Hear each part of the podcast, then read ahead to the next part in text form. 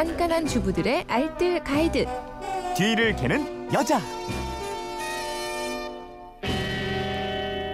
소문나는 살림법이 있습니다. 뒤를 캐는 여자 오늘도 곽지연 리포터와 함께합니다. 어서 오세요. 네, 안녕하세요. 휴대폰 뒷번호 3543님이 명절 선물 상자에 싸서 오는 보자기 금색 보자기가 너무 많은데 이거 어떻게 활용할 방법이 없을까요? 버릴까 생각도 하고 있다가 뒤를 캐는 여자에게 물어보고 처리하려고 하셨는데 예, 예, 포장지 포장 상자에 넘쳐나요. 네, 가끔 그 안에 내용물을 선물하는 건지 포장지 포장 상자를 선물하는 건지 포장이 정말 지나치게 큰 경우가 네. 특히 명절 때 좀 많이 있잖아요. 예, 예. 이거 분리수거 하는데도 한참이 걸리는데요.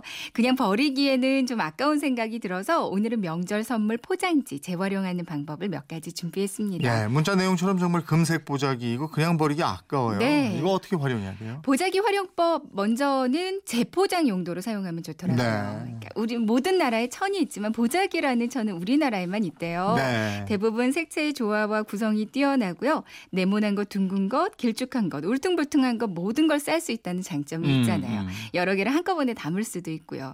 선물 들어올 때 같이 싸서 온 보자기를 다시 선물 포장할 때 사용하면 좋은데요. 이때 매듭을 좀 달리하면 아주 고급스러워 보이거든요. 네. 가장 쉬운 방법이 꽃 매듭 입니다. 예, 보자기로 싸고 나서 고무줄 하나를 이용해서 매듭을 꽃 모양으로 묶는 거예요. 네. 이 보자기 귀퉁이 네 곳을 가운데로 모으고요. 고무줄로 한번 묶어주세요. 음. 다시 고무줄을 통과한 귀퉁이 네 곳을 하나하나 예쁘게 말아서 그 묶여있던 고무줄 속으로 다시 이렇게 쏙쏙 넣어주면 끝이거든요. 네. 꽃 모양만 조금 손봐주면 아주 고급스러운 포장이 돼 있을 거예요. 음, 예전 어머니들은 이 보자기 가지고 이불이나 방석 보관할 때 네. 싸서 정리해 놓고 이러셨잖아요. 네, 그랬잖아요. 그러니까 이불장 정리하기도 좋지만요. 시즌별로 옷 정리할 때도 보자기에 싸놓는 것도 괜찮더라고요. 네. 또 선풍기 보관하기 딱 좋습니다. 음. 네, 보자기 하나로 선풍기 머리 부분을 감싸 붙고요. 또 다른 하나로 선풍기 밑판 부분, 전선을 좀 정리한 다음에 싸주면 먼지 하나 앉지 않거든요. 그러니까 선풍기 커버가 따로 필요 없습니다. 예. 아니면 집에서 셀프 염색하실 때 있잖아요. 네. 보자기 구멍 내고 쓰시면 좋고요. 음. 딸내미 그 앞머리 잘라줄 때도 그렇게 좋대요. 어.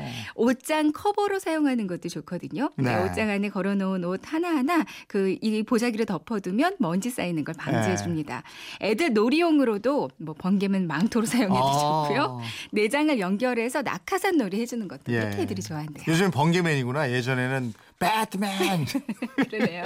이게 더 좋을 것 같아요. 사과나 배 같은 과일 감싸는 그 동그란 포장지 있잖아요. 네, 이것도 네. 활용법 있다면서요? 네, 과일 보호 포장지라고 하잖아요. 네. 이것도 과일 선물 들어오면 그 양이 꽤 되거든요. 네. 안 쓰는 사기 그릇이나 접시나 컵 같은 거 보관해 놓을 때 유용합니다. 음. 그릇들은 이렇게 겹쳐두면 깨지기도 쉽고 또 바닥이 표시가 나기도 하거든요. 네. 과일 포장지를 한 장씩 깔고 그 위에 그릇이나 접시를 올려두면 그릇이 서로 부딪혀서 깨질 염려도 없고 요. 깔끔하게 보관할 수가 있거든요. 큰 컵이라면 위아래로 싸주면 더 좋고요. 네.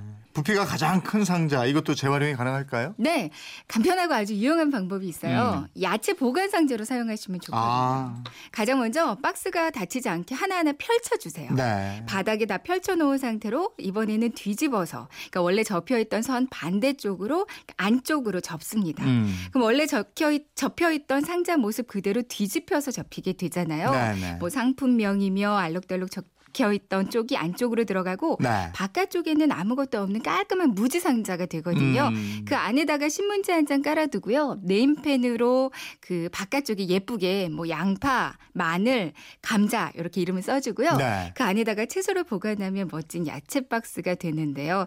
이거 만들어 놓고 보면 아주 빈티지스러운 아주 멋스럽고 튼튼한 야채 박스가 됩니다. 아 그렇군요.